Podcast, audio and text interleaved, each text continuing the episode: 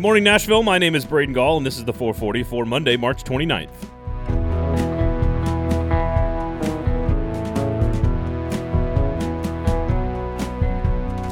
Today on the show, the Nashville Predators have won five straight games and are rolling. We are down to just eight teams left in the NCAA tournament and only one SEC team. But we begin today with a question for Vols fans about how they feel about Oregon State's current tournament run. Of course, the 440 is brought to you by the Kingston Group, Nashville's locally owned, award winning, custom home and remodeling firm. I am not here to tell you that you need to go renovate your home or to go buy a custom home. That's something that you and your family have to decide for yourself when the time is right. What I am here to tell you is the right people to do that job for you is the Kingston Group. This is a group of people that care deeply about their clients and about the results that they deliver on time, on budget, all aligned with the vision that you have for your home. So, I'm not telling you to go do all this spending and make all these big decisions right now today. But when you do, make sure you keep the Kingston Group in mind. Check out their work, buildkg.com. That's buildkg.com, the Kingston Group. In the NCAA tournament, Baylor topped Villanova and Arkansas slipped past Oral Roberts on Saturday to set up a premier Elite 8 entree on Monday night at 8:57 p.m. Central Time. Not 9 p.m., 8:57.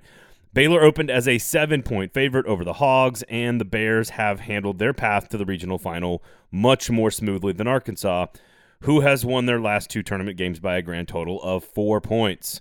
A Final Four trip for Arkansas would be their seventh in school history and their first since 1995. Meanwhile, the 12th seeded Oregon State Beavers, who beat Tennessee in the first round, have made it to the Elite Eight after beating Sister Jean and Loyola Chicago with relative ease on Saturday. Because, of course, they have. They will face two seeded Houston after the Cougars beat Syracuse. The Monday night appetizer is set to tip off at 6:15 p.m for the right to go to the Final Four. It does raise an interesting question, however, for basketball fans and UT fans specifically, because they've had to deal with this twice now in the last few years. Would you rather get beat by a Cinderella, like Tennessee was with Oregon State this year and Loyola Chicago three years ago, or lose to a team that is a better seed and clearly a better team? Where you just don't really even have a chance. You know what I mean? Like, I'm honestly not sure which one is a worse way to lose. I think I'd rather lose convincingly to a clearly superior team because that feels like the natural order of things. A harsh reality that requires no agony to understand. Getting beat by a team that is just better than you seems easier to take. Losing to Cinderella definitely means you were favored to win your game and you underachieved. It also puts you in the highlight packages for the rest of your life, and it makes you a part of one of the bigger stories of the entire tournament.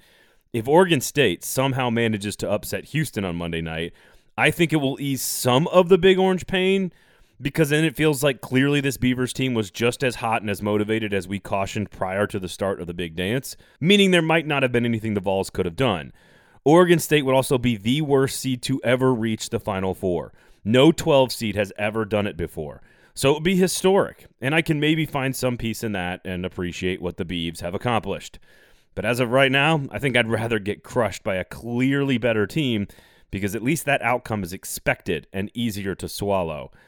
I actually asked this question on a Twitter poll this week, and so of course that makes it official. But 77% of the people agreed that they'd rather get crushed by a better seed than get upset by Cinderella and have to relive that the rest of their lives. And obviously, if it's on a Twitter machine, then of course it has to be real and official and it's permanent. Houston, of course, is an eight point favorite on Monday night over Oregon State.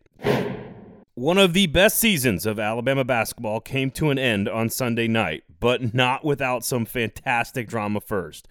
Bama hit a three pointer as time was running out in regulation after trailing for most of the second half to send their Sweet 16 matchup with UCLA to overtime. But the Bruins dominated the entire extra period and eventually put Bama away for their first trip to the Elite Eight since 2008. It was a thoroughly entertaining basketball game, one of the best of the entire tournament despite the $10 I lost on the Tide, which I feel like was most of the betting public. And despite being an 11 seed, I simply cannot call the Bruins a Cinderella story. They're the greatest basketball program of all time. UCLA will face top seeded Michigan, who eased their way past a very good Florida State team on Sunday as well.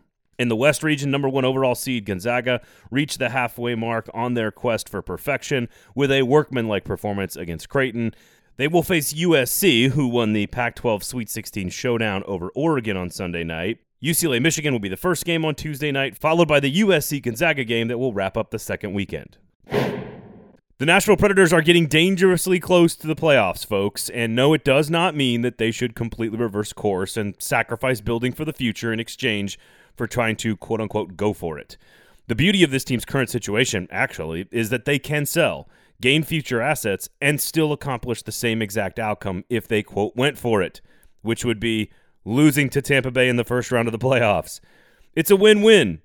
Well, minus the losing in the playoffs part. Speaking of the playoffs, the Preds are officially in fourth place after Sunday's 3 2 win over Chicago. Because my power was out, I did not get a chance to see any of the seven goal explosion on Thursday uh, against Detroit or any of the 3 1 win over Chicago on Saturday. But I watched all of Sunday's game and they just kept rolling, holding the lead for the vast majority of the evening over the Blackhawks. It gives the Predators five consecutive wins and wins in seven out of eight games. It also gives the Predators a winning record for the first time since January 27th when the team was 4 and 3. There has been much talk about Ryan Johansen's production relative to his giant $8 million contract. But when he missed a few games earlier in the season, the Preds offense tanked and the team was awful. Well, since the other $8 million center has been out of the lineup, this team has gone in the opposite direction. Since Matt Duchene got hurt and left the starting lineup, the Nashville Predators are 8 4 and 1 without him and we're 10 and 13 with him. Now, it's virtually impossible to draw a straight line from his presence to the win loss record like I just did and just leave it there. The goaltending has been way better over the last few weeks. Juuse Saros is playing Vezina level hockey like he did for the final few months of the regular season last year when, when John Hynes first took over. And it's largely the reason that the Preds are playing better hockey today. Some of the younger players have gotten better and gotten their feet underneath them as well. And maybe the messages from John Hynes and the philosophy has begun to take root. Also, five straight games against the bottom half of the division doesn't hurt either. But it's hard to pay someone that much money and then watch the offense get that much better when he's not in the lineup. The team is averaging 2.8 goals per game since Duchene went out of the lineup. They are averaging 2.3 goals per game in the 23 games he played this year. That's a half a goal per game difference. Nine guys on the team have more goals, 12 guys on the team have more assists, and 13 have more points, including Rocco Grimaldi. Just some food for thought as we debate which players should be on the trading block this month and which should be left unprotected in the expansion draft next summer. Nashville is back on the ice against Dallas on Tuesday and Thursday night this week. Two more winnable games before three more with Detroit and Chicago. Regardless of whose fault it is or Matt Duchene's split stats or whatever, the Preds have to keep collecting points during this very easy stretch of the schedule.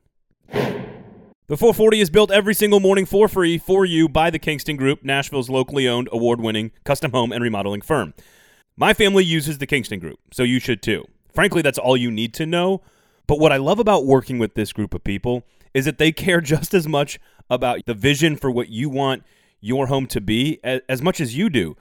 Whether it's materials, whether it's cost. I mean, the Kingston Group just basically busted their ass for like weeks to ship the exact right shingle from like Utah to get to my house so that they did the job correctly and they did the job so that my wife would be happy with it. That's why we use the Kingston Group. They go literally the extra mile, or in this case, like the extra 2,000 miles, to get the job done correctly so that our vision of what we want has come to life through their work. They go out of their way to make sure that everything is exactly how you want it. Go check out their work on the website, buildkg.com. That's buildkg.com, the Kingston Group. The 440 is a production of 440 Media, written and produced by Braden Gall, music by William Tyler.